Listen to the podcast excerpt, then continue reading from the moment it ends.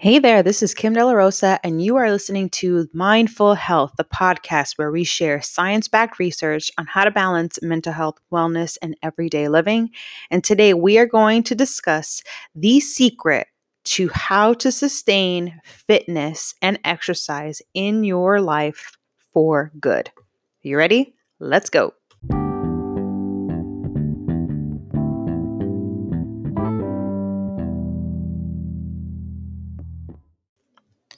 So, hello and welcome. Thank you so much for taking the time to listen. Honestly, I appreciate your presence. I appreciate your time. I appreciate you taking this moment to really understand health and wellness, what it means for you, what it means for your family. And just by you just being here and listening to us is already a magnificent, like, step. So, kudos to you for being here. Um, it is October.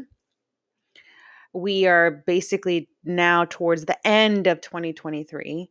And this time around, it usually reminds me of those resolutions that everybody likes to make, uh, those, I guess, goals that they want to be able to achieve, you know, by the end of the year. They want to accomplish it and stuff like that. And one of those goals, I guess, for a lot of people that I know are is fitness. Um, a lot of people want to have fitness goals. They want to be able to lose a certain weight, change a certain diet. They want to just feel a differently and look at themselves differently in regards to their outer appearance. And I feel like fitness has to be the number one goal that people make whenever they want to start something new, whether it's a new year or even if it's in the middle of the year or even if it's like towards the tail end of the year. There's there's a whole bunch of times where people are just kind of like, okay, I want to start this fitness plan. I want to start this fitness goal. I want to I want to do this. I want to have my body be able to move better and I want to feel better. I want to look better. It all stems really down to fitness. And a lot of the times I notice that these goals never really pan out you know, you'll start a fitness plan, you'll start a diet, you'll start a program, and you'll just have the momentum and you'll start. And then all of a sudden, life will happen. You know, work meetings occur, family emergencies, um, just any type of thing will just put a wrench in the middle of the of the whole trail, and you'll just trip and fall. And getting back up and getting back into the groove it could be really hard but for those who can it almost could seem like a never ending cycle of you starting this workout plan and then falling back and then feeling bad about yourself and then going back on again and then falling back and going back on and it's it can be very very frustrating and i know for me personally in my experience i remember constantly being frustrated whenever i would be derailed from my fitness journey or my workout plan because I knew getting back into it, getting back into the swing of things is really hard. But I want to kind of address that and understand why was it really hard for us to kind of go back into a workout or even to just try. Some people don't even want to try to just like fitness and all of that stuff cuz there's a lot of different imagery that comes when it when we when we talk about fitness. There's a lot of different ideas from different people. Some people look at fitness and they think of it as, you know, health. They think of it as being, you know, very aware of your body, of the foods that you eat, living longer. And then there are other people who look at wellness and they think of it as like the superficial aspect of, you know, wearing those outfits, being those people who are constantly filming themselves in the gym, you know, or just constantly focused on the outer appearance, focused on like crazy dieting because they want to achieve this or look a certain way or anything like that.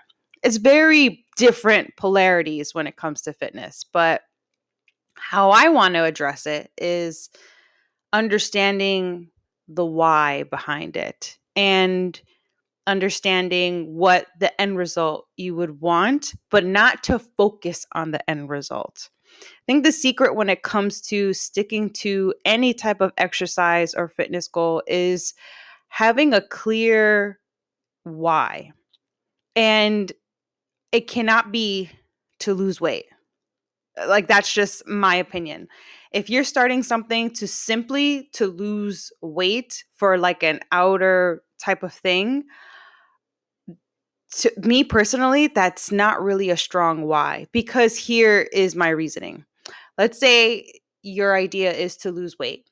And let's say you get to that end of the goal and you're just like, listen, I'm just going to lose weight. I'm going to do this. I'm going to stick to that. Depending on your why, if you, let's say, finally reach the summit of your weight loss, you lost this specific amount of weight. A lot of the times, what people end up doing is either being very complacent, like, okay, I did that. And then they go right back to the bad habits that they were doing and then they get the weight back on.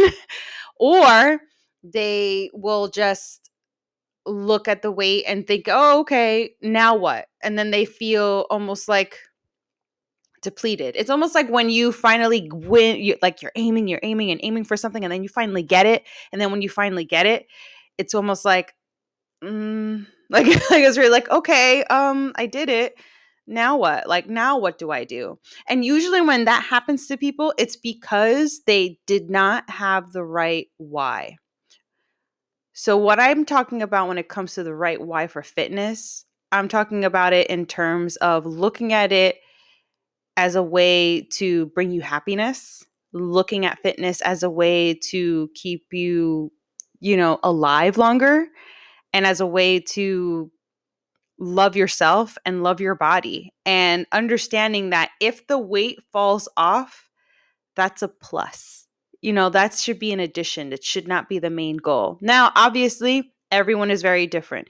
If you're someone who is struggling with weight loss, if you have and if you are overweight and it's becoming very unhealthy for you and your body and it's starting to, you know, seep into other aspects of your life like, you know, arthritis and bone density and all of that stuff, then obviously when it comes to the end of the weight, that is a part. However, it should not be the only thing, the end result. Because nine times out of 10, when people say, Oh, I have to lose this weight, think about it. It's a very negative connotation that you have on that. Like, Oh, I need to lose weight. I need to do that. It's very, very negative. And when we are motivated by the negative, again, depending on the person, it really doesn't pan out that way because it's almost like someone berating you to just do this and do this and do that. And if you think about it, if like it's if you if you have somebody screaming at you and, and going at you like you have to do this you have to do that yada yada yada it's really not going to be inspiring. Like you're not going to be inspired to to do what you're being asked or what you're being told to do because the why or the reasoning isn't strong enough. So if you were to look at it in a different light then the end result might be different so, according to a research study done by the Harvard Alum Health Study there at, of course, Harvard University, it's published in the New England Journal of Medicine. They realized that for people who were very active, but later became sedentary, like who were super active and then all of a sudden they just started sitting and didn't do anything, they had a 15% higher risk of death than their counterparts who had been super active the whole time. And on the other hand, the people who started and kept up with an exercise program that were consistent with it, they had a 23% chance of a lower risk of death. So when I talk about health and wellness, what I'm talking about is your health in your body is to last longer. It has nothing to do with your outer appearance or anything superficial. And again, this is a very, very tricky topic to discuss because when it comes to the fitness community, the outer appearance really looks like it's a big thing. And it's all based on how we are marketed in American culture. American culture has always been on the side of thin for the win. Like everybody needs to look a certain way, have a certain aesthetic, especially when it comes to weight, in order to be deemed beautiful or accepted or anything. Obviously, we're living in a time where things are changing and we're starting to see more representation in movies and in films and even, you know, on the runway in Fashion Week. We starting to see, you know, bigger models, thicker models. We're starting to see transgender spokespeople with all different types of body shapes and sizes and by all means, I think it's absolutely lovely. However, there is that that little tiny underbelly, that little silver lining of thin for the win when it comes to our American society. And the only way that that's really going to ever change is if we as the collective change the story. I mean, I, I always look back on you know, the bottling industry, for example, when everything used to be thin, and then all of a sudden you see Ashley Graham and Paloma and all of these very big mar- models that'll start coming into it. But it's only because they chose to step out of the shadows and to put themselves into this way of changing. And this is what I want for you. I want you to try to change your relationship with fitness. And I swear, if you do, it will sustain you for a very, very long time. So, for me, for example, I've been a fitness person forever. I've been an athlete for God knows how long. If any of you know me, I, I've been in sports and I've been competing for a really, really long time. I've tried so many different types of sports. Um, and it gets to the point where now I'm at a version of my life where fitness is actually fun and I really love doing it. Um, but the end result is different. In the beginning, when I first started fitness, I was doing it for performance in my sport. It was never about weight loss. Every time I participated in an exercise, whether it was a run or a HIIT workout or anything. The end result was never to lose weight. The end result was always to perform better at my sport, whichever sport, whether it was roller derby or soccer or anything like that, even swimming. Anytime I was at the gym, that would be the end result. And obviously, as I stopped competing athletically and um, became a mom, like the whole dynamic starts to change. Now, when I exercise, I don't exercise to lose a certain weight. I exercise to make sure that I can keep up with my son. You know, that's my why. My why is to make sure that I am constantly moving my body and taking care of myself so that I can be around for the people that I love the most. So that I can be 100% for them. Because I know that if I don't take that time to exercise or to just move my body and take care of my body in ways that make me happy, I'm not going to be 100% for my family. And that I know for a fact. And the only reason why I know that for a fact is because I've done the work. Like I've looked back and I've seen how I behave on the days that I do exercise as opposed to the days that I don't exercise. And there is a big difference. And I think I really would want to give that experiment to you if you're listening is to see how is it that fitness can change your mental health and your overall self-worth and self-confidence when it comes to your body. No uh, now a lot of people when they look at me i'm a health and wellness writer but i'm not thin.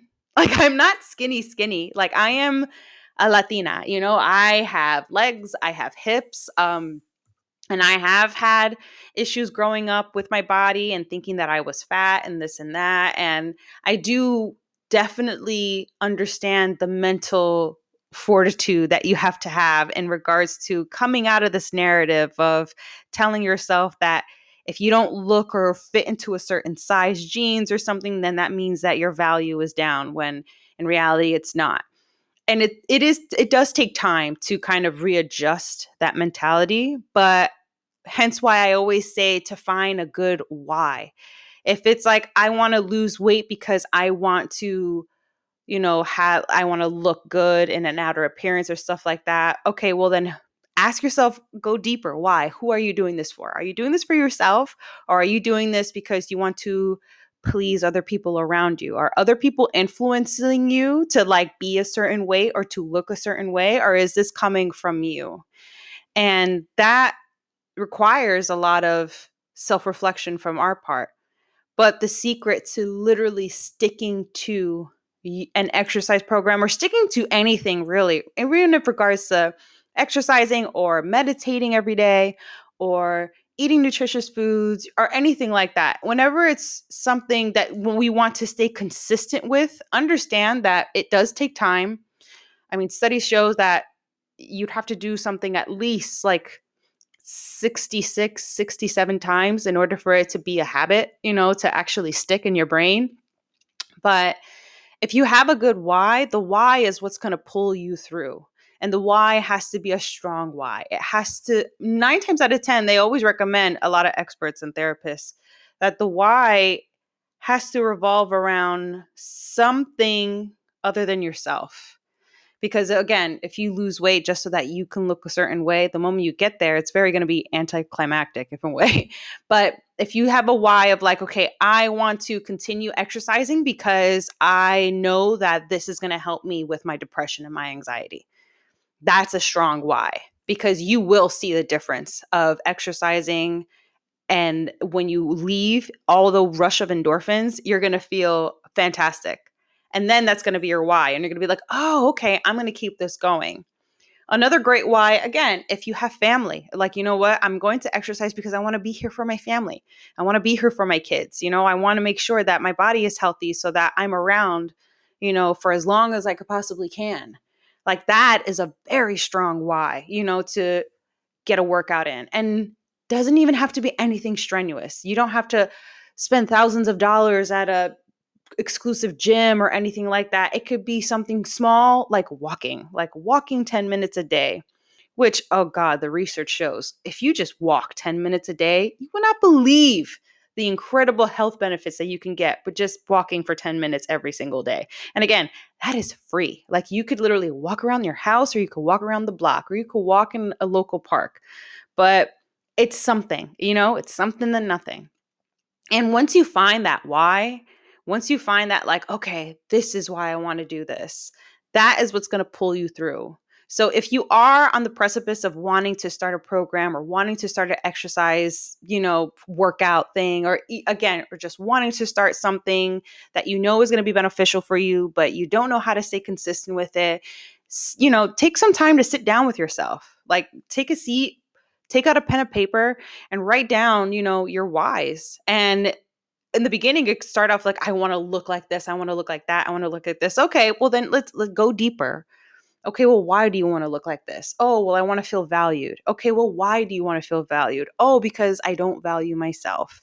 Okay well why don't you value yourself? Oh well because everybody in the world told me to not value myself and now i believe them. Oh okay so maybe you should change the narrative of your value and use fitness as a way of being, you know what, I'm going to use fitness and my why is so that I can regain the self confidence to value myself.